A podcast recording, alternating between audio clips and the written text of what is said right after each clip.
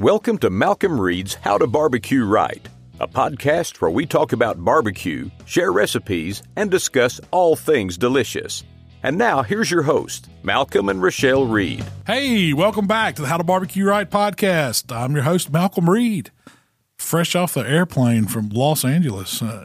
You're dragging because I kept you up. I didn't get in until like almost 2 a.m. Tyler, I know you're still dragging. How are y'all doing? Good. Awesome, man. Tyler and I went out to Vid Summit in Los Angeles this week. What's Vid Summit? It's well, it's kind of a conference for YouTube creators, editors, anybody in the, I guess, YouTube game. I mean, is that how you'd best describe it? Because, I mean, it was more than just YouTube. Primarily it was YouTube, but a lot of the guys still do, like, TikTok and Facebook and all the other stuff. Kind of reminds me of, like, our Let's Get to Cooking community or something like that, where it's just, like, a whole bunch of like-minded folks that you can kind of stop and talk about, nerd out about the science of how things work and what you're uploading, how many times you upload a week, all that stuff. So that did get me thinking. We could do How to Barbecue Right, Let's Get to Cooking conference so easy. Because you just, all it is you just get people to speak, you go out, you're hanging out, there's breakout stuff where you just, the whole thing was about networking and talking to people. Yes. And everybody was on the same page. So this wasn't like it's not a fan experience. It's not like one of the Comic Cons or VidCon or one of those where you go to see. There's plenty of YouTube stars there, like people that like we're not even on the same level as some of these people. Yeah, you said Mr. Beast. Yeah, Mr. Beast is there. He's like he was like one of the ones organizing this whole thing. And we're talking, these are YouTube like phenoms, biggest of the biggest. And so, I couldn't even get close. I was wanting to meet him. We didn't even get close to it. Nah, Mr. Beast, but there were like so many people just walking around that had like 17 million. Like it's a cool space where you can just go up to somebody with 17 million subscribers and like talk about their success and like the things that they've learned and stuff, and then apply that to your own channels and stuff. And so it was an amazing experience. It was cool. I'm ready to go back. I've always wanted to do a conference because in a former life, that's what you did. Well, a little. We've done like the National Barbecue Association had a yearly conference going on. But we didn't do the back end. We just would do the speaking engagement part or attend it. I like being on the attending side. I would just think, I do too. Let's get to cooking. Just a good reason for us all to get together in like Jamaica or something, or the Bahamas. I got something to talk about that. But I really hadn't talked to you all week. Like I left Monday, and I haven't. We text a few times, and that's it. This is the first time. Me and Tyler have been on a mission. This is the first time I've seen you face to face all week. It's weird. So what's been happening around here this week? Did you do any recipes? Did y'all release any videos?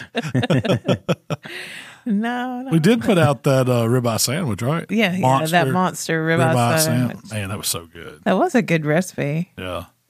What made it to me was the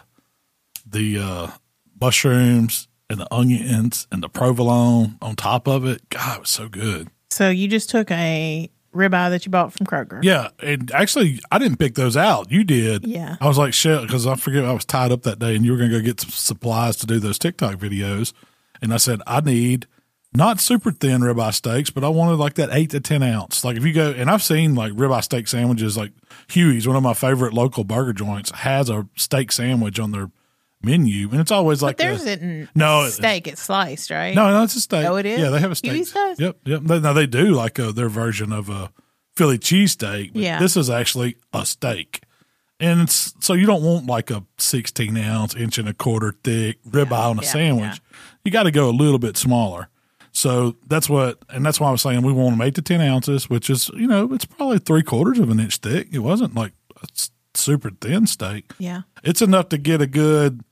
Minute and a half, flip it, 3 more minutes, and it's perfect medium rare. And that's where I wanted it. And that's what I did. I kept it super simple. It was some beef rub on it, and then I hit it with AP. A little bit, and that was it. Salt, pepper, garlic. And beef. When you say beef rub, you mean swine losh prime beef. Yeah. So just I didn't marinate, no binders, none of that stuff. You didn't tenderize either. Didn't tenderize it. I did tie it up, though. Yeah. Because a lot of times when you cook a smaller ribeye like that, the fat's going to separate. It's going to kind of, spread out on you. I wanted to hold it into that burger shape because I was doing it on a burger bun, and I knew if I put a little butcher twine around it, it would stay. So I trimmed off the excess fat. It had a little tail on them, trimmed that off, made it look like a round steak. like a burger bun, tied it up, seasoned it with a little AP and a little prime beef, went on the grill grates over some Royal Oak coals, and it was like 3 minutes each side. And I did the old twisty twist to it, make the pretty grill marks. The whole time that was going, I kept one other side of the grill, threw my mushrooms and onions in there, sauteed them up. In a cast iron. Yeah, in a cast iron, just with a little olive oil and a little AP on those for some seasoning. And then once they got sauteed up, the steaks were done. I put the steaks on a sheet pan. Or you could have put them back in a cast iron skillet, whatever. You don't want the purpose is not to cook the steak anymore because it's done, but you want to get it on something where you can set it right back on the grill because you got to pile up the sauteed vegetables, the mushrooms, the onions. And then I use provolone cheese. You could use whatever kind of cheese you wanted over the top. I just put a couple slices of thin provolone over it. I think provolone goes really good with steak. It does. I don't know what it is. It's just a great flavor for it. It's not really sharp or anything like a cheddar. You know, it's just kind of a mild cheese. It's kind of creamy. It's not mozzarella, but it's, you know, it's got some cheese flavor, but it's good. And I put that on the over the top and just set that whole sheet pan right back on the grill. 30 seconds. And it was 30 seconds to a minute. Yeah. Whenever that cheese starts to melt, it's done. Toast up your bun a little bit and then hit it with a creamy horseradish sauce. And y'all have probably seen that recipe that I've done. It's, I mean, do it with it's prepared horseradish and creamy horseradish, like Kraft creamy horseradish. Some Blue Plate mayo to, you know, just to mellow out the horseradish. A little bit of black pepper. I think you put a little bit of dash of Worcestershire too in there and just stirred it up. Sauce. A little hot sauce too. It's a super simple. We call it like a creamy horseradish spread or mayo or whatever, horseradish mayo. You serve it with prime rib. Oh yeah, that's where I've done it a lot of times with sandwich. It's good on the side. Like if you eat a piece of prime rib. Just have you a dollop of that on your plate and smear it, drag that prime rib slice through it as you eat it. But it's really good. It goes good on sandwich. Yeah, steak sandwich. You know, that sauce with the, I mean, I don't know. It's got to be the Blue Plate that makes it, right? But it's good on pork, too. Like we do it on the little sliders, like when we do little pork tenderloins. Yeah. So you can season them up. I wouldn't use the prime beef, but I would use like, you know, AP and steak rub or something like that or a barbecue rub. And do a little pork tenderloin and slice it up. And you can do the same thing. Even with the veg would be good with the cheese over it. Makes some great little sliders. I may need to – I know I've done a lot of little pork sliders. But that would be a good one. Yeah. I'm wondering if you could do the steak as a slider form. I don't see why not. You could just slice it. Slice it up. Cook it and slice it. Or use a different – you could use a different cut of steak too. Yeah. You could make a strip slider, like a New York strip sliders or something like that. Do a couple steaks. Oh. You taking notes? Yeah. You should see all the ideas like from sitting through this Vid Summit that we did. And just ideas popped in my head of the videos to do. Watching these other guys and seeing how they come up with names and stuff. I was like, oh, I could do that.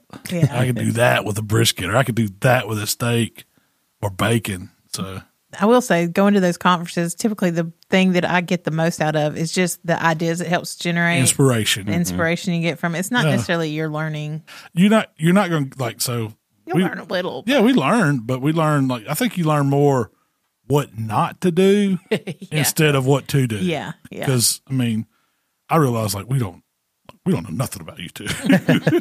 We're in Mississippi. We're in a YouTube desert where we are. And I don't know how we made it to where we did on it. Because, I mean, if I had to say anything, it was consistency. We stay consistent. Yeah. Because did we do it the right? We did not how to YouTube right. That might be a whole nother channel. Like when we flip this script and if we can scale this to a whole nother level, maybe then I could talk about how to do YouTube. But.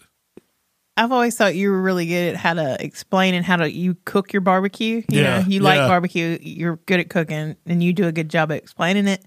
And I'm kind of figured out how to edit. You know. Yeah. Mm-hmm.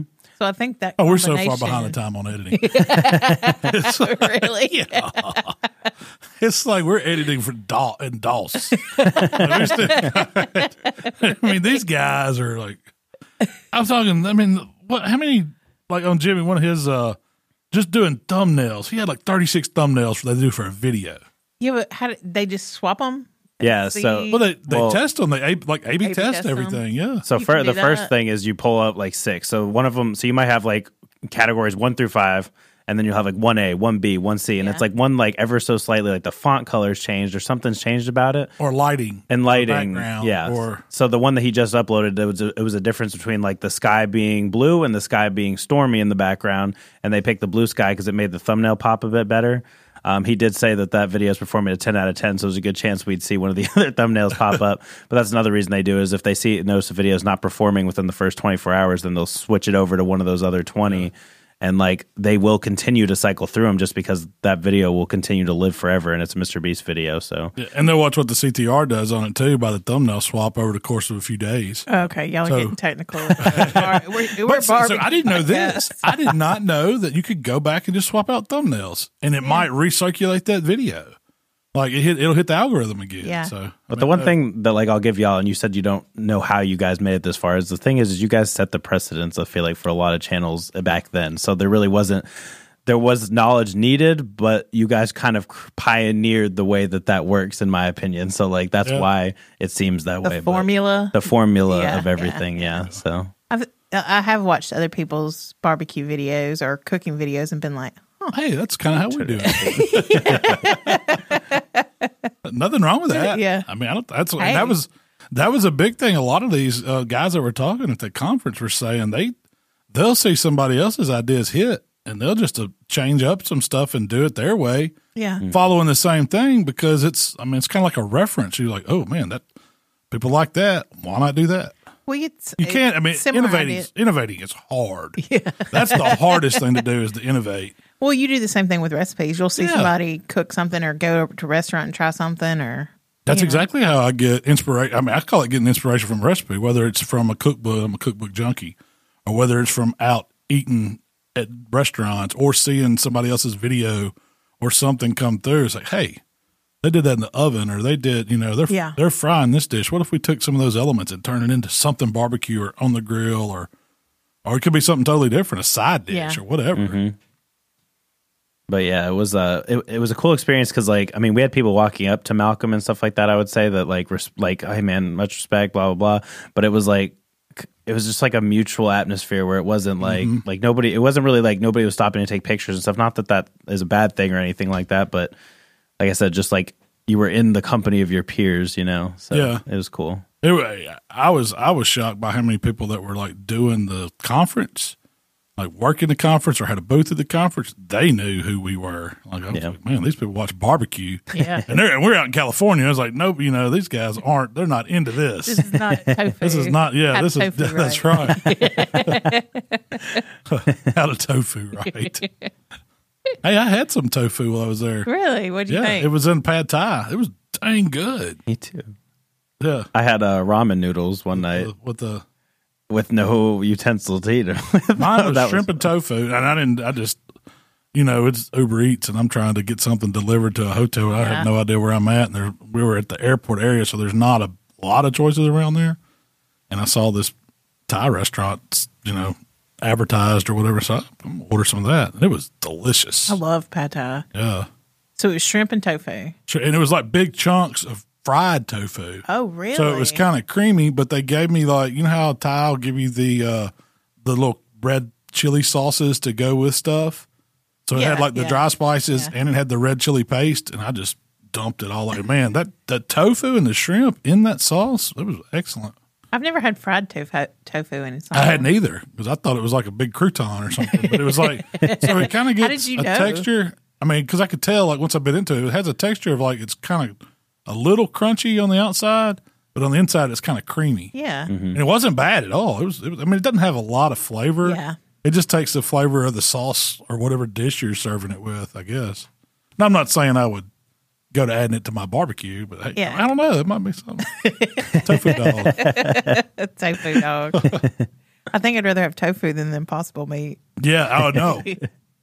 You also kind of want to do your own take on a Mr. Beast Burger now, right? Yeah, we had – so one day they like – I don't know how they did it, but they had to do it in shifts because they gave everybody a Mr. Beast Burger. And if you never had a Mr. Beast Burger. Uh-uh. So he started his own thing. It's like a satellite – it's not really satellite. What do they call it? Ghost kitchens? Yeah. Yeah. Mm-hmm. Yeah. It's where other kitchens will open up and cook his recipe. Yep. I think so. Like – it's almost like a ghost franchise. Yeah. Because you have to cook it to their specs. You probably ordered their packaging, and it's like – so it doesn't look like it's coming from, say, Windy City Grill here in Hernando. Yeah, yeah. But they're actually doing Mr. Beast, and when you go, that's who's cooking it and prepping it, and somebody's picking it up and bringing it to you. Mm-hmm. And it's only available delivery most places. I think so. Correct? Yeah. They did just open the first physical location, like in Jersey. Mm-hmm. Oh, okay. But – That whole model of the ghost kitchens is kind of interesting. It's very interesting. Yeah. It's a way to do a franchise without startup. Yeah, you're not investing in it. If you probably already got the equipment or something. So if you had a kitchen, you could go several restaurants. Yeah, and you're just one. You know, you're the operations basically, and you're taking advantage of the brands. But it was good. I was hesitant. I was like, okay, I don't know how many thousand people were at this conference. But so you had to sign up, and they were only doing like blocks of like, what, 250 at a time? Yeah. And they would do it every hour. So on the little app agenda, you had to sign up where you wanted your lunch in between sessions or something. So me and Tyler got the same one, and we were late to it because we had to get like the third or fourth time. We didn't get lunch till like 1:30 one day when they did it. So you went, and in part of the lobby where this conference was, they formed a big, long line, and I stood in line for a burger, if you can believe that. Stood in line for a hamburger. It was like, you know me, I don't do lines. Yeah. It was 30 minutes. It was every bit of 30 minutes. And I was like, dude, I don't go to Disney World. I don't stand in line. I don't stand in line. Yeah. And Tyler's like, I'll stand in line for you. I said, no, I'm not going to be that guy. I said, I'm going to try the Mr. Beast Burger, so I'm going to stand in line. So we did, and they give it to you, and it's like in this McDonald's Big Mac style box. Yeah, I saw the picture. And it's all logoed up, Mr. Beast, and – I'm not going to lie, it was a dang good burger. I don't know which ghost kitchen cooked that one or how they did it, but was it a beef burger? Yeah, yeah. It was double. So it was single? More like a smash burger. Okay. Double stack, extra cheese, big thick pickle slices on it, mustard and ketchup. That was about it. I think there was mayonnaise on it. Was there mayo too? Yeah, I think it was all three. The ketchup and then but no like lettuce, no tomato, I don't think. It was just pickle was the only veg. And the bun was pretty like meaty too. Yeah. So. Yeah. Oh yeah. It was a thick, like kind of like a brioche style bun. Mm-hmm. Held up. I mean, it was fresh. I was thinking, okay, we're fixing to get some food poisoning. That's what I was thinking. Because they got these burgers and they're trying to get them out to all these people. Yeah. But they must have been using different ghost kitchens to do that and had them delivering different times. Because there's no way one little restaurant could have fed that conference like that. They did run out. Like, not everybody got them. Some people had to settle for Subway towards the end. But they were still doing lunch at like 4:30 was like one of the later windows. Oh, wow, really? Yeah. They ran out. So was it fries and burgers or just a burger? No, it was just a burger. Chips. You could get all the liquid death you wanted. Yeah. And then a table full of chips. Yeah, that was the first time I tried liquid death. It was okay. It's like kind of tastes like it's one of those drinks that has like the flour aftertaste or whatever. That I thought it was just water. Well, I think they originally started out just canned water. Yeah, cool branding, but now they're doing flavors. Oh, okay. So they had like berry flavor and like Tyler said, like hibiscus liquid death. I mean, it's great branding, you know. But it got Michael. I remember the first time. Oh yeah, that's what Tyler said. You had this? I said no, but Michael had to have it. Drinking liquid death. I mean, and then we ate another cheeseburger the next day. Yeah, I had mainly West Coast cheeseburgers. Were they good? First night, so we got there, and our flight didn't get in till like we didn't get to the hotel till like 10:30, 11. Mm-hmm. So we made it to the hotel bar, and they were like, "We're doing last call in 15 minutes." So I was like, "All right, we get a vodka soda, we get another vodka soda, and we get two Modelos." And I said, "Tyler, what do you want?" I wish this was a good story. Yeah. It's true. So we pounded those. I said, the kitchen closed. Oh, yeah, kitchen closed 30 minutes ago. It's like, dang, what are we going to do? We can Uber eat something?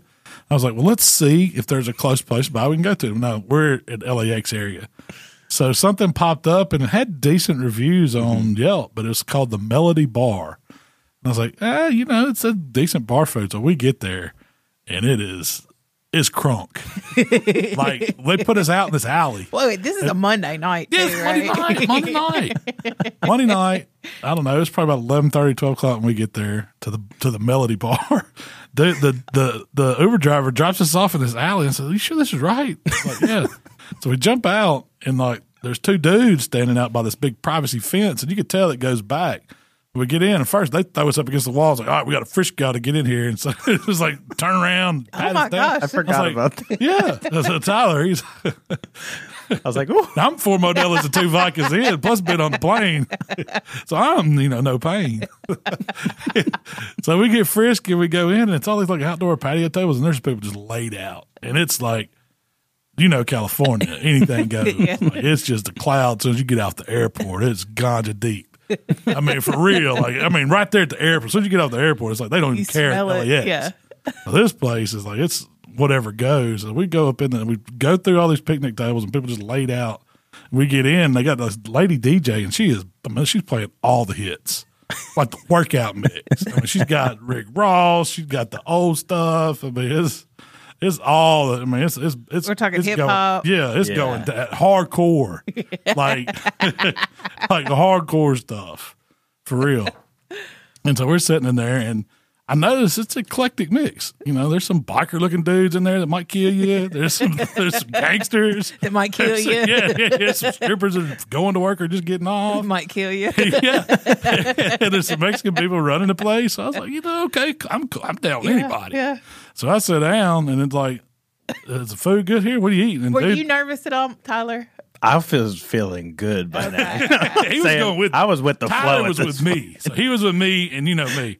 I was rapping. I had the bartender lady going. I was buying drinks for folks. Malcolm has never felt uncomfortable anywhere. Yeah, no, we were good. I mean, he will make me feel uncomfortable. He's like, come on. I'm like, oh, no. The bartender lady was like, oh, you rap? I was like, yeah, I rap. I'm here, ain't I? And Mikey told me when he starts singing to turn around, and I did not listen. We did not listen. I was good. We did. So we had a burger there. It was like, I don't know what we ordered. We asked the dude what to order. He's like, oh, we got chicken sliders, we got burgers. I think Tyler got like something mac and cheese, jalapeno mac and cheese. They showed up with some sliders and set them out like chicken. There was like fried chicken tenders. They weren't that great, but then they brought out a burger that was really good. So we kind of split stuff up. Had that. Had a few shots of tequila. Had some Modelos, and I don't know what else we had. Bartender, it was her birthday like the day before, so we had some shots with her. Yeah. This is all news to me. There was like a dude booking. He was like a bookie here running stuff. He had his computer on the pool table, and people were coming in paying them their bets and stuff. I guess collecting money, paying money. It was my kind of scum. I was riding home. So then what you tell me is like you saw Live 360. I got back to the hotel like 3:30. So it was late. That was first. No, that was day one. Like we hadn't been in L.A. I don't know 4 hours. Then it was all Did the conference the next day? Did you do any more partying after that? We ended up in some hospitality suite on like the 12th floor of the hotel one night. I knew I was done after that. That was like my my grand finale at the first. I think Tyler just kind of chilled out the rest of the time. Tyler got a little sick. Almost a year to the day from the last time. If you keep track of the podcast, you can't keep up with Malcolm. Heck yeah, I tried, but it was great. It was a fun time. I'll never forget it. That's for sure. I got to go back to LA. I didn't move from like a 2-mile radius of the airport. I didn't really see California. Yeah. But I like what I saw. Mikey did tell me that he pulled Tyler aside when y'all were walking out the door. He said, look, if he starts telling you he loves you or he starts rapping, get him back to the hotel room. And that's when I was scared. I looked at him like, how am I going to do that? I did have a fight with my wristband one night. Like, so, you know how this goes, Shell. We've done, like, we go to Braves games. They put these, it's like a cloth. Barbecue event. It's like everything. Claw rip. You cannot rip this stuff. It is, I don't know what it's made out of. Oh, you still got yours on. Like, you can't get it off. That's it. And so I had one on. It only goes tighter. It only gets tighter. And for some reason, I mess with it. And I get it on there. Then I can still feel like it's on my wrist to this day. You start messing with ghost feeling. And then you start panicking. And that's what I did. I'd been up to the hospitality suite with these other guys, and I was like, got back to my room. I don't know what time it was. It's like, I'm going to have to cut my hand off. I can't feel it. My hand's going numb. It's like I'm losing blood flow. Doesn't it look different color? Now you got nobody there with me. Tyler's on a different floor in his room. I don't want to call somebody. The only thing, and I'm so first I'm going, well, maybe I can chew it off. So I go to working on it. Right? And I get it, and it's just there's shreds and stuff all over me in my hotel room. And I was like, maybe I got some fingernail clipper. Nope. I flew. I didn't have anything sharp. From my Pad Thai, they gave me like one of these little utensil packs. Yeah, like plastic? Like, yeah. And so it was like, so I go get it out. I think I got it in my trash over here. So I get it out of there, open it up, and I got this little plastic butter knife, and it's got like 4 little teeth on it. And so I sat there for 30 minutes. And here, I mean, it's probably 2 o'clock in the morning now. I'm watching hurricane stuff on Weather Channel. I've got me a big giant water that I bought down at the gift shop, and I've got my butter knife, and I'm sitting on the side of my bed trying to claw this thing, just knowing that my hand's going to get cut, circulation's going to cut off, and I'm going to have. That's my good. It's my right hand. I can't lose that one. It's so finally. This is why you can't travel by yourself. You've got to have somebody there. So finally, I mean, I never do get it cut like all the way off.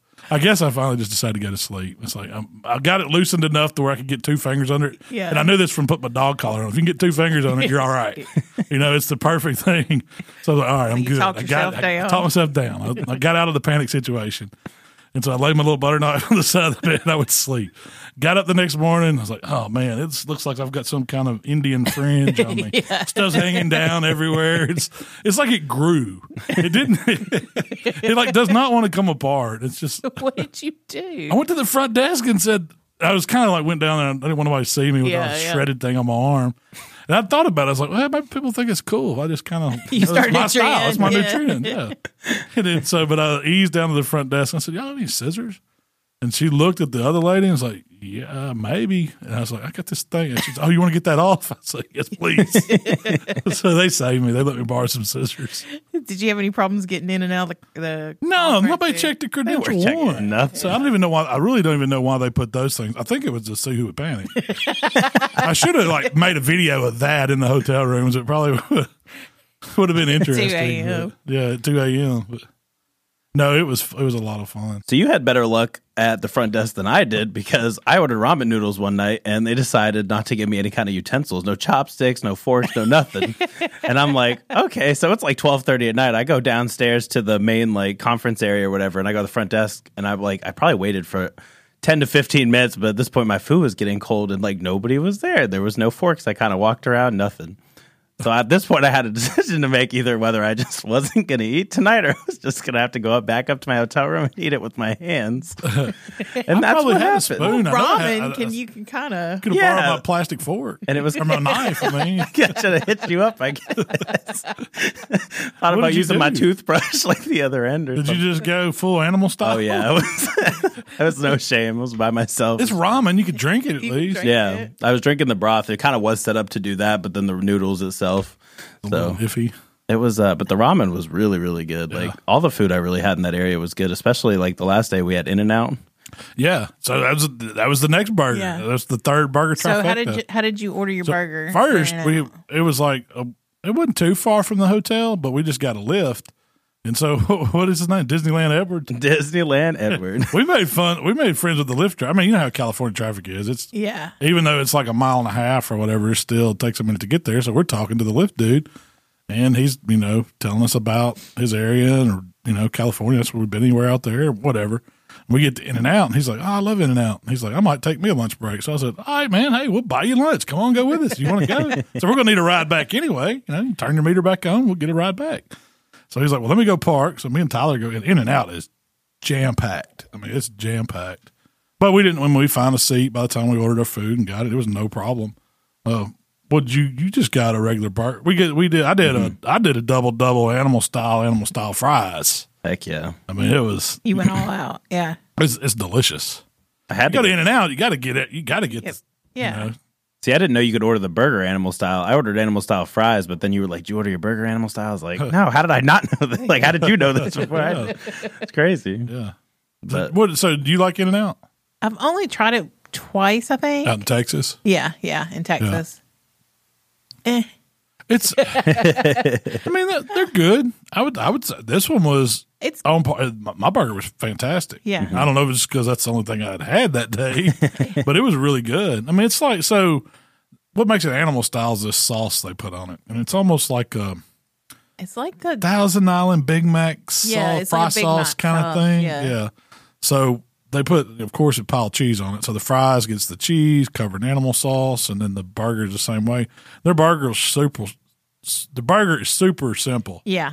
It's just like it's like diner style smash burger, and it's got, of course, it's doubled up cheese. They had lettuce, tomato, onion on it, pickles, and then the animal sauce and ketchup and stuff. So. Yeah. The animal style, Thousand Island's usually kind of chunky, but I've noticed, theirs is super chunky. It's very chunky, yeah. I think that's kind of the difference or whatever. Yeah, it's got the pickle relish in it's more prominent. Yeah, and it's kind of messy. It's very messy, yeah. I like just the regular burger. Yeah, but Disneyland Edward, Korean dude, sat down with us, and we talked YouTube. Tyler walked to a little 7-Eleven. There was literally... Slurpees. Planes flying 10 feet over your head. It was crazy. And there's people just walk around like it's no big deal. All of a sudden, I'm walking to 7-Eleven across the street. Airplanes look crazy big and they're right above your head, right over there. And I was like, oh, and everybody's just walking. And I'm like, wow, okay. It's crazy. Y'all were really in Inglewood, weren't you? Right on the edge. Right on the LAX is? Okay. Yeah, it's right on the edge. Yeah. Which Inglewood's where the Rams play. Was it Delphi? SoFi. Right there. SoFi Stadium. I didn't know I was that close to that.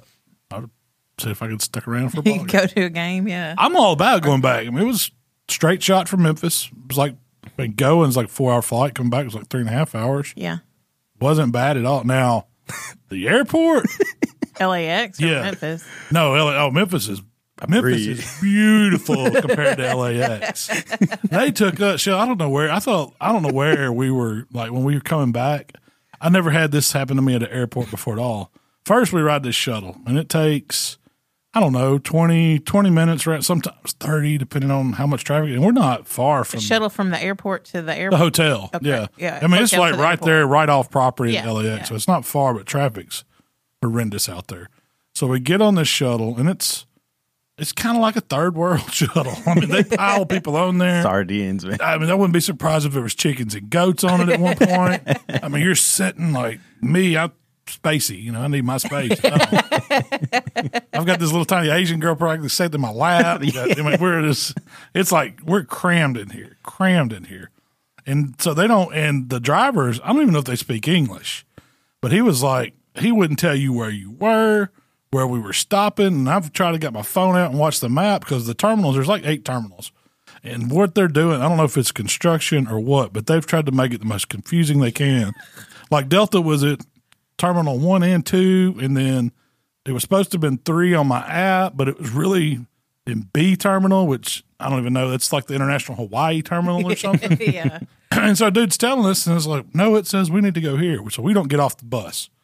We're on this shuttle, and first off, they have piled 47 bags on there. Our bags are on bottom of 47. Yeah. You've got to wade through these people to get off, and I was like, Tyler, I think we were supposed to get off at that third stop, and we passed it. I was like, we don't have enough time to make another loop around, and we still wouldn't know where to get off anyway, so let's get off at the next one.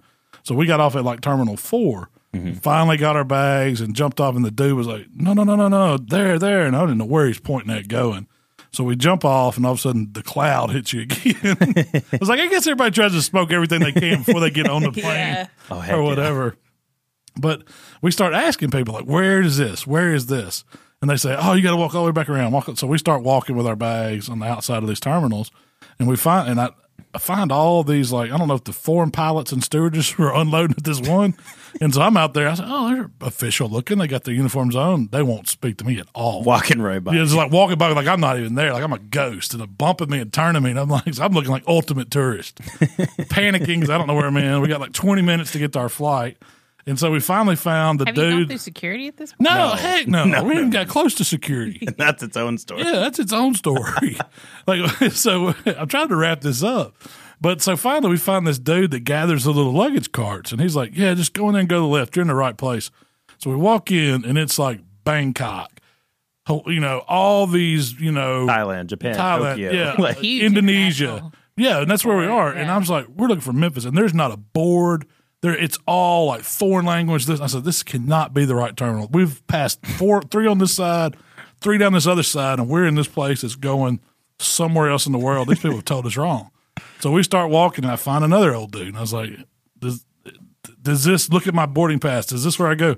Yeah, security's this way. Go down there and go to the right. So we go down there, and we get to the security. So she looks at mine. She's like, no, you're TSA pre-check. You got to go to the other side of the building. And so it's like Tyler. And so Tyler goes one way, and I'm going 400 yards this other way. And so I go down there, and I ask the lady then before, because I still ain't been through security, like all these international gates and all this stuff. And so she's like, go up this escalator and security up there. So I get up there, finally see TSA pre-check. I say, oh, well, I'm going through something. Get up there, go through that. I see Tyler. He's going to walk right back to me. And I'm like, what the heck? And so they give me like this poster card that says TSA pre-check. It's not even like, you know, my app or anything anymore. It's like somebody homemade it. So I go through security, and I was like, Tyler, we cannot be in the right place. We get to go through all these gates. Bangkok, Indonesia, Guatemala, Saudi Arabia, Guatemala, Korean Air. And I was like, there's nothing. We're going to Memphis, Egypt if we're going close to anywhere. There's nothing to get here. So we go through all these gates, and it's like a mile. And we find this one hallway, and it says gates 130 to 149 or whatever. And that's like, we're 139. So we go down there, and we keep going. And the airport chain, we got to go downstairs, and all of a sudden, we're at a Greyhound bus terminal, it looks like. There's not even a vending machine. It is just old bus seats. And it's like 1970 airport. I mean, you could probably still smoke down there. We get all the way down, and it's like, okay, here we go, Bogota. What was the other one? It was Guatemala, Guadalajara, Air Mexico. And I was like, shit, Tyler, what are we doing? I'm sorry, y'all. When we get down there, one last gate, 139, it says Memphis, Tennessee, of all these places. No joke. I've had to fly out of the international before. And I was like, why? Like, you talk about you fly into Birmingham, you get the last gate. We got the last gate. It was crazy. And lucky for him in security, like he was pre-checked, so he didn't have to deal with this. But for us, they had like guard dogs, and they were so there was a huge stretch of land between like where you come up on the escalator and the actual security gate, where you have to like they send two people at a time, and you have to like just beeline, like walk straight through, and there's like two guard dogs, and so like they're like walking around, and one's like sniffing my butt, like it was like there wasn't no fly dirty, like you would have been got. See him there. Oh, God. And yeah, then I stopped for a second because he like came up to me, and she was like, keep walking. And I was like, oh, my God. We went, like, we just knew we were not going to make this flight. Luckily, it was delayed when we got there a little bit, but we were not going to. I mean, I thought we were going to Egypt. I was like, it must be Memphis, Egypt. They have got our things confused. They're sending us to Memphis, but it's not Memphis, Tennessee. But then I did see, like, the gate right beside us was going to Guadalajara. And I was like, oh, we got one of those in Hernando. You know, maybe that's where it's taking us. We'll go to Guadalajara. At least I know what to order if I get there. I think the Baja fish tacos. That was a good time. Yeah. So we made it, baby. We made it back. Barely. The West Coast trip was a success. Someone asked, what's the farthest you've ever traveled for an SEA event? I would say Bahamas. Bahamas, yeah. The Abaco Islands. So I've heard rumors that they're doing that contest again. I will be signing up. Will you? I was going to ask. Yeah. I don't know if I'm going to cook, but I'm going. Well, I'd heard rumors before at Memphis in May. There was some rumblings. And then the SEA, official SEA, made a post this week or last week about like, maybe, I don't know, if people would want to do it again. Yeah. If not, maybe we can do the Let's Get to Cooking conference somewhere. In Bahamas. Somewhere tropical. I like that idea. Yeah, that's a much better one. You don't have to cook anything. You just go and talk about it. Yeah.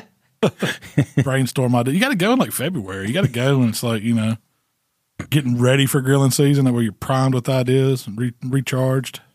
After winter or right in the middle of winter. I like this idea. Yeah, when contests aren't going on as much. So some people were talking about rib membranes in the community. Yeah. Wanting to know what people's opinions of them were. Should you remove them? Should you not remove them? Some people like them. Some people don't. I'm always pro removing the membrane. I don't like to eat it, for one. It's kind of chewy. And I think that you get a better seasoning on the meat if you take it off. I know some people score them to get away with it. I think they're just being lazy, not wanting to take it off. I don't know. It's not that hard. I don't know why you wouldn't pull it off. It's just sinew. I don't know if you can, I don't know if it'll break down in your guts or not. It's like connective, it's like connective tissue that holds muscles together. So it's like this thin layer. Well, we talk about it all the time. Yeah, it's a thin layer of connective tissue that usually holds larger groups of muscles together in animals. I'm sure our bodies probably have full of it, but I mean, I know, you know, all animals have it. I don't know the exact medical definition of what it is, but I would say it's connective tissue, tough connective tissue. Tough connective tissue, yeah. Rubbery, tough connective tissue. So definitely remove it. I think so. Well, someone was asking, should they take the time to remove it for cooking a bunch of them? I do. When we cook. It doesn't take but a second to rip it off. I mean, you grab you some paper towels and just kind of ease it up and pull it off. If a little bit of it stays on, you're okay, but you want to get the bulk of it off there. There's nothing worse than going to a restaurant where they've got the, you know, you tear into it and you can't tear the ribs because it's got all this membrane on the back. I know old school ways and old school restaurants, you get it and it kind of gets a little crunchy and tough. And you say you like it. It's crunchy and flavorful little bite. It's not flavorful at all. It's not flavorful. So I saw this question. I thought it was really, really good. So I'm starting to wonder if injecting a pork butt is necessary. If all you're doing is pulling it and chopping it, wouldn't it be easier to put those flavors for a glaze, sauce, dip instead when you serve? Bingo. Yeah. The only time I think you really need to use an injection, or the only time we really use one, is in comps when we're trying to overload flavor.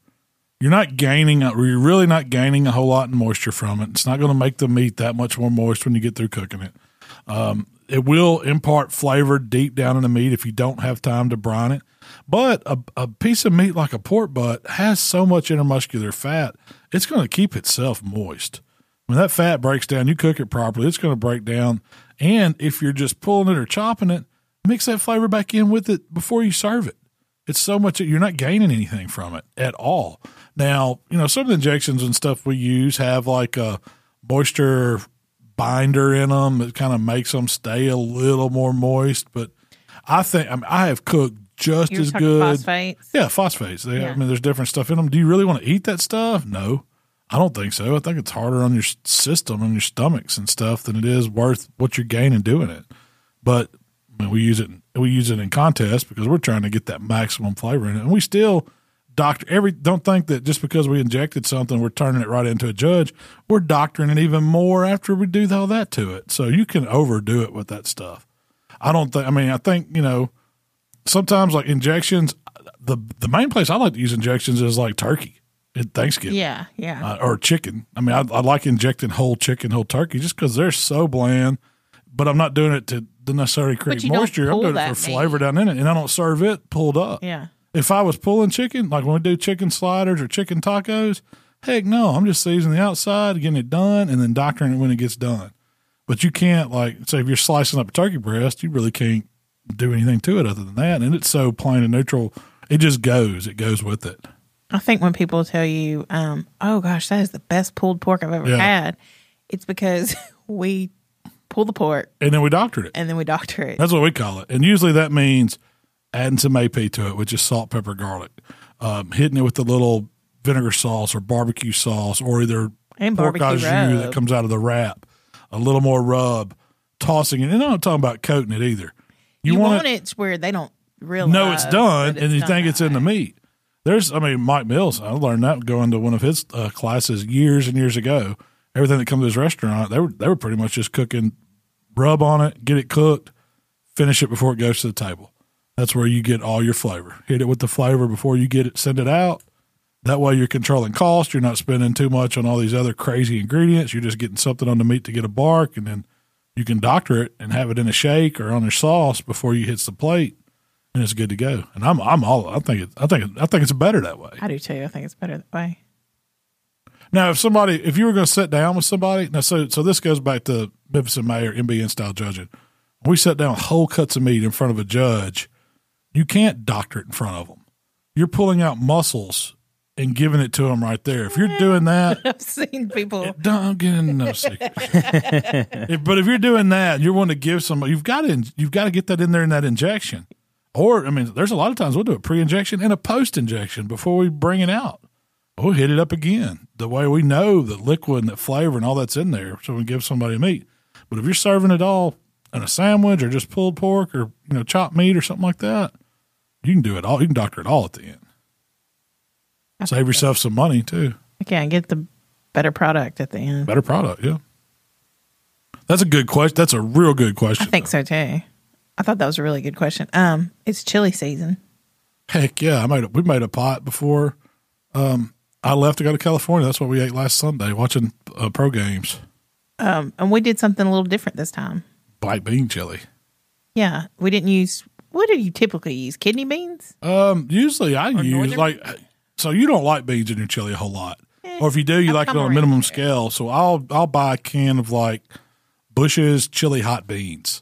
And it's different. I think they're larger, like red kidney beans or something like that, usually in some kind of a sauce for chili. But I usually only add like a can to a whole pot. I've been trying to eat some more protein and eat a little bit better. So I was like, well, I want to make. That's hence the In-N-Out. Don't burgers. I have lapses. Nobody's perfect. Nobody's perfect. But I did make some good chili before. We went out of town, and it was a black bean chili. I got to reading, and I was like, man, black beans have so much protein in them. Like a cup of black beans has like 17 grams of protein. Really, you can get a ton of good nutrients out of black beans. I said, well, never put them in chili. Why not?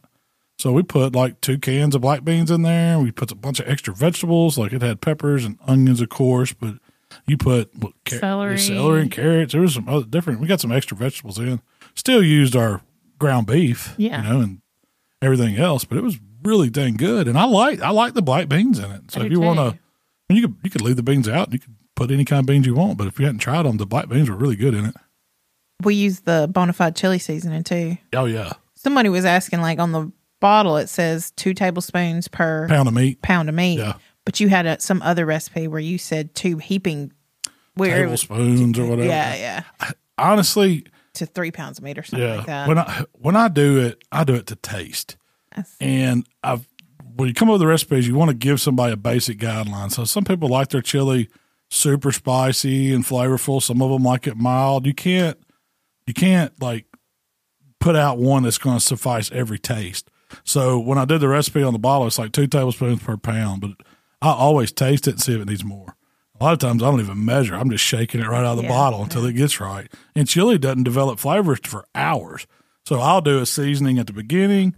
Usually do a simmer down, season at the end, simmer it down some more, and then it's going to be better the next day and taste totally different after that first day. So you got to watch it, but I mean that's a good mild chili is like 2 tablespoons per pound. So usually I use 2 pounds of meat, sometimes 3 pounds, depending on how big a pot of chili it is. I mean. And you're famous for writing one recipe one way, one day. Doing it different. Yeah, I mean it's a suggestion. It's not like a formula. Like I'm not baking. If I'm baking, you got to stick to the formula. It's got to be precise. There's got to be cooking recipes. They're always meant for interpretation. I mean, you do it. How often do you follow a recipe to the T?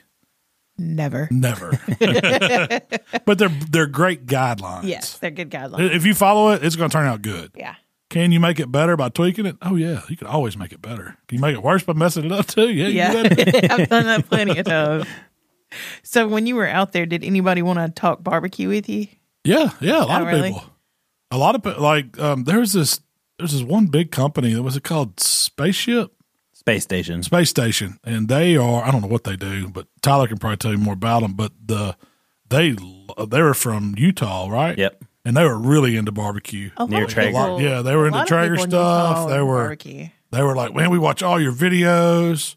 I mean, it was kind of cool to know that these people that are major players, like they're like investing in creators. They create. I don't know what all they did. They were into the gaming side of things. They had family channels. They did. They did all kinds of stuff. But it was a major thing. Like there was a guy at a lighting thing that knew who you were. A welding. Amateur people. Yeah, he's supposed to help us with. I'm supposed to send him some pictures of our setup. And we had some questions about lighting. We told we always struggle with lighting, no matter if we're indoor, or outdoor, or whatever. And I saw a lighting company there, and said, "What's a great time to talk to him?" So I just walked over, and dude's like, "Hey, man, I watch all your stuff. Love the podcast. He's like, you know, if you had lighting questions, and I was like, yeah, shoot, yeah, we have lighting questions. We don't know. So he gave Tyler like some little handheld light, and then he's supposed to like make some suggestions on how we can improve some of our stuff too. So that is what that conference was about, was talking to people and doing stuff like that. But did you have like specific barbecue questions, like whole hog brisket? Oh, sausage. I mean, you know, not like questions. People saying they tried the recipes and it's the best they ever had. I had several people tell me that they all bring different stuff for Thanksgiving. I don't know how many people tell me that they've done the smoked turkey. Yeah, mm-hmm. And they was like and then it's like the people sign right? Like sign them up. Like they don't even give them a chance to sign up for what they're bringing. This one dude told me, he's like, yeah, everybody puts my name on smoked turkey. That's like they write down smoked turkey and my name. And so that, I thought that was pretty cool that people loved the turkey. That was something that, I mean, there wasn't really any pork stuff, I guess brisket. Yeah, I heard brisket a few times. And a lot of people talk to me about brisket. Well, there's a few people talk to me about ribs, like Malcolm style ribs. That's their favorite. Mm-hmm. I don't know. I bet people from all over the place. There was a dude that had like a YouTube channel about welding. He has a welding academy where he teaches people how to weld on these high pressure pipes or something up in Wyoming. And he's like, man, cool. He's like, yeah, we watch all your stuff and the guys make grills and stuff up here. He's like, has anybody ever made you a grill? And I was like, well, I got a few. You're supposed to say no. What do you? You can't say no to everybody or yeah to everybody. But that was cool. I thought it was like people in Wyoming watch our stuff. We don't need any more grills. We're good. You're good on grills. We still got that Argentine grill. Hey, look, it is on my list to start doing some stuff with because the weather's finally. Man, it's so beautiful here now. It's like we left the week before I left. It was like 100 degrees still. Now I got up this morning and let the dogs out. And said, oh, it is beautiful. It's like you're not sweating outside now. Yeah, it was like that in California. It was awesome out there. I'm wearing a sweater. I know. I was like, that's what I asked you today. You said, Shell, you got your sweater on? It was, it's time. So I did not get any tri-tip while I was in, and I was looking for, I mean, I didn't get to go to any restaurants. You didn't really get any barbecue out there. No, not at all. That's a safe bet though. Yeah. But I got to go back because I want to go try some tri-tip, but you know, on the Argentine style grill. So, but that got me to thinking about the Crank It Up grill and I can't wait to start cooking on it. We need to bust that out. I've got some good beef in the freezer from Kevin. He sent me all kinds of stuff that I've got in there that I need to cook. You've got some Denver steaks I've been wanting to cook. Yes, those would be excellent on an Argentine-style grill. So it's time to get into those fall recipes. It's time to do turkey recipes. We got to start planning those for the fall. Mm-hmm. Getting ready for Thanksgiving because it's going to be around the corner. I mean, we're here. This is the last podcast of September. Right here. It's crazy. So we're into that last quarter. It's time for fall recipes. Actually, we won't have a podcast next week. Oh, we're going to Minnesota, right? We're going to see the Vikings and Bears. Yeah. Is that next week? Yeah. Heck yeah. Next weekend. I can't wait. If anybody's up there in Minnesota, be looking for us. Coming. Let's go. I wish I still had. I used to have this Viking helmet with the hair on it. And the first Viking games I ever went to, well, no, the first one I was a kid, but one of the ones I was an adult that I went to, I was like, people thought I was a mascot. It was up in St. Louis when the Rams were still playing in St. Louis, and I went up there and I had this big helmet and hair. I was taking pictures. This was like before I was doing YouTube or anything. I was just a Vikings fan. When we first moved in together, you brought like an old TV, big floor speakers. Some speakers. This is what I had: entertainment center, entertainment system, Xbox, a couple of clothes, and that helmet, and a Viking helmet. Like seriously, that was like your life. What more did you need? And a pickup truck. You were almost 30 years old. A pickup truck. I was like 26. No, I met you when you were 28. What more did you need? You knew what I was about. Yeah. That's a man, you know, it's easy to read. He's probably got some guns. I probably brought some guns, too. Some old Playboys. Oh, no. Can you tell me they're collectors? Let's do this life thing. I'm ready to life with you, woman. I had a whole house. Furniture. I got this. And I started adding grills. Yeah. And it all went downhill. But yeah, so next week we will not be doing a podcast. Yep. No podcast next week. Tyler's out. He's going to the hurricane. Oh, no. Oh, you don't know where he's going. I wish we like y'all. I was already had a vacation planned to Naples, Florida, which is probably about 30, 45 minutes. Yeah, hey, our thoughts and prayers go out to everybody down there in that area. That's that was horrible. Bad. It's still spinning and going up the East Coast now. So y'all think about those people. If you can, do anything you can to donate and help out. I know there's a lot of good organizations out there. OBR's headed up down there. And are they? And stuff, I figured they would. Yeah, I've been watching. It's been crazy. Yeah, how is your mom doing? Did you get power back down there? Yeah, so they got power back, I think, at like 5:30 this morning or something like that. I don't know how. Like, it's crazy because there's like hundreds of thousands of people without power down there right now. And I know there's a lot of road blocked off. There's like shrapnel and stuff everywhere. There's cars in the middle of the road that got floated away. There's boats in the middle of like. So I know that they have like a long road ahead of them for recovering all that stuff. So, wow, Naples is like right there, dude. Right. Oh, it went in between like Tampa and Naples is where it hit Fort Myers, wasn't it? Yep. Luckily, she direct hit. She was kind of in the. I think like where they were, they didn't even get much flooding or anything like that. I think they ended up pretty lucky for the most part. But I think on the east side of the town, I believe, is where they got it was like really, really bad, and the beaches are bad. And the craziest thing I saw was how the water got sucked out of Tampa Bay. I saw that. It was like because it was on the downside of the wind, and it was pulling it the way it was circulating, and it pulled all the water out, and people were out there. Yep. There were like sharks in the middle of the road and alligators. Yards and stuff, and fish in people's houses. It's crazy. You can't imagine what that's like. Heck no. But I haven't seen something hit Florida that bad in. It's been some while. Oh, wow. Yeah. Yeah. But yeah, we won't, no podcasts next week, and then we'll be back the week after. Yeah. To talk football. Hopefully, holidays. I'll have some Viking stories. This will be my first time going to the game up there. So, awesome. Gotta find somebody to tailgate with. But we'll have a kid with us, so. He's good. Yeah, Michael's coming with us next time. Yeah. Dude, there were so many kids at that summit. Oh, really? Like creators. Babies. Like, I mean, these kids had millions of subscribers. There was a poodle. There was dogs. Yeah, there was dogs that had channels. It was like a poodle, and it was just walking around wherever. This dog went up there, and you asked it questions. And that would have been interesting. It was wearing shirts and had a camera mounted on its back, and it was just walking around. Yeah, it was crazy. There was a parrot. All kind of stuff. There's a parrot. Somebody walking around with a big, giant macaw. It was pretty big. It was crazy. Was Ryan there? No. You know what I'm talking about? Yeah. There was a girl named A for Adley, and she has like a small like children's channel. She's probably like 4 or 5 years old, she has 4.98 million subscribers. So. That's one. Her dad has the spaceship. Yeah, he owns the space station, all these like. It's just a funnel of all these different things they're investing in, and they're investing in like they'll like if somebody has a good idea for a YouTube channel, they'll like. Give them money to like, hey, Angel, become that creator you want. Yeah. Yeah. So it's pretty cool. Pretty cool stuff.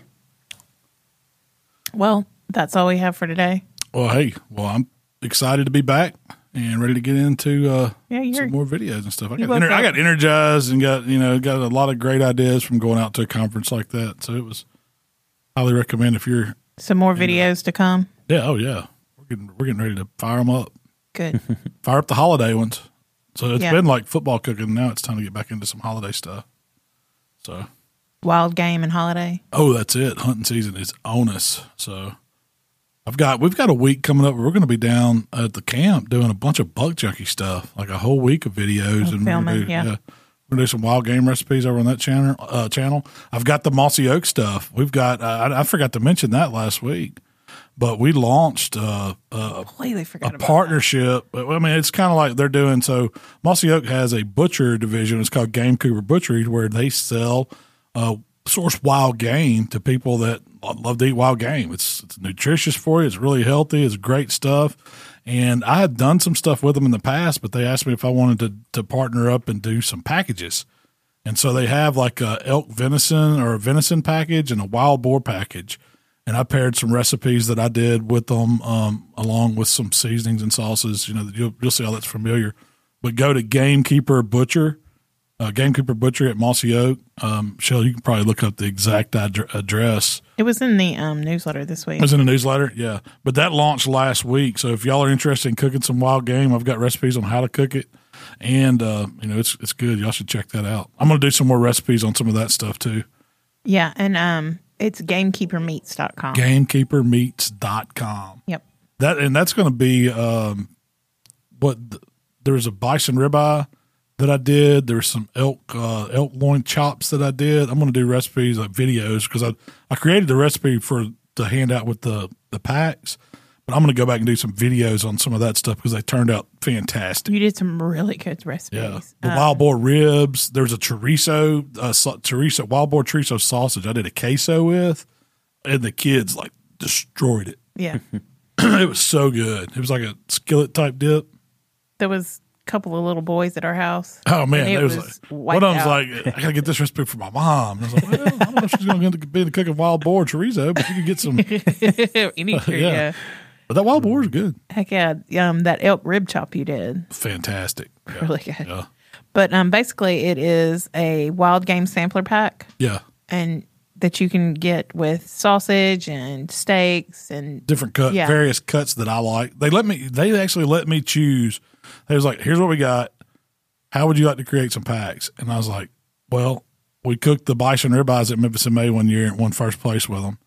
Well, I think it was third place, but it was a trophy call. It was a tie, three-way tie. It was a three-way tie.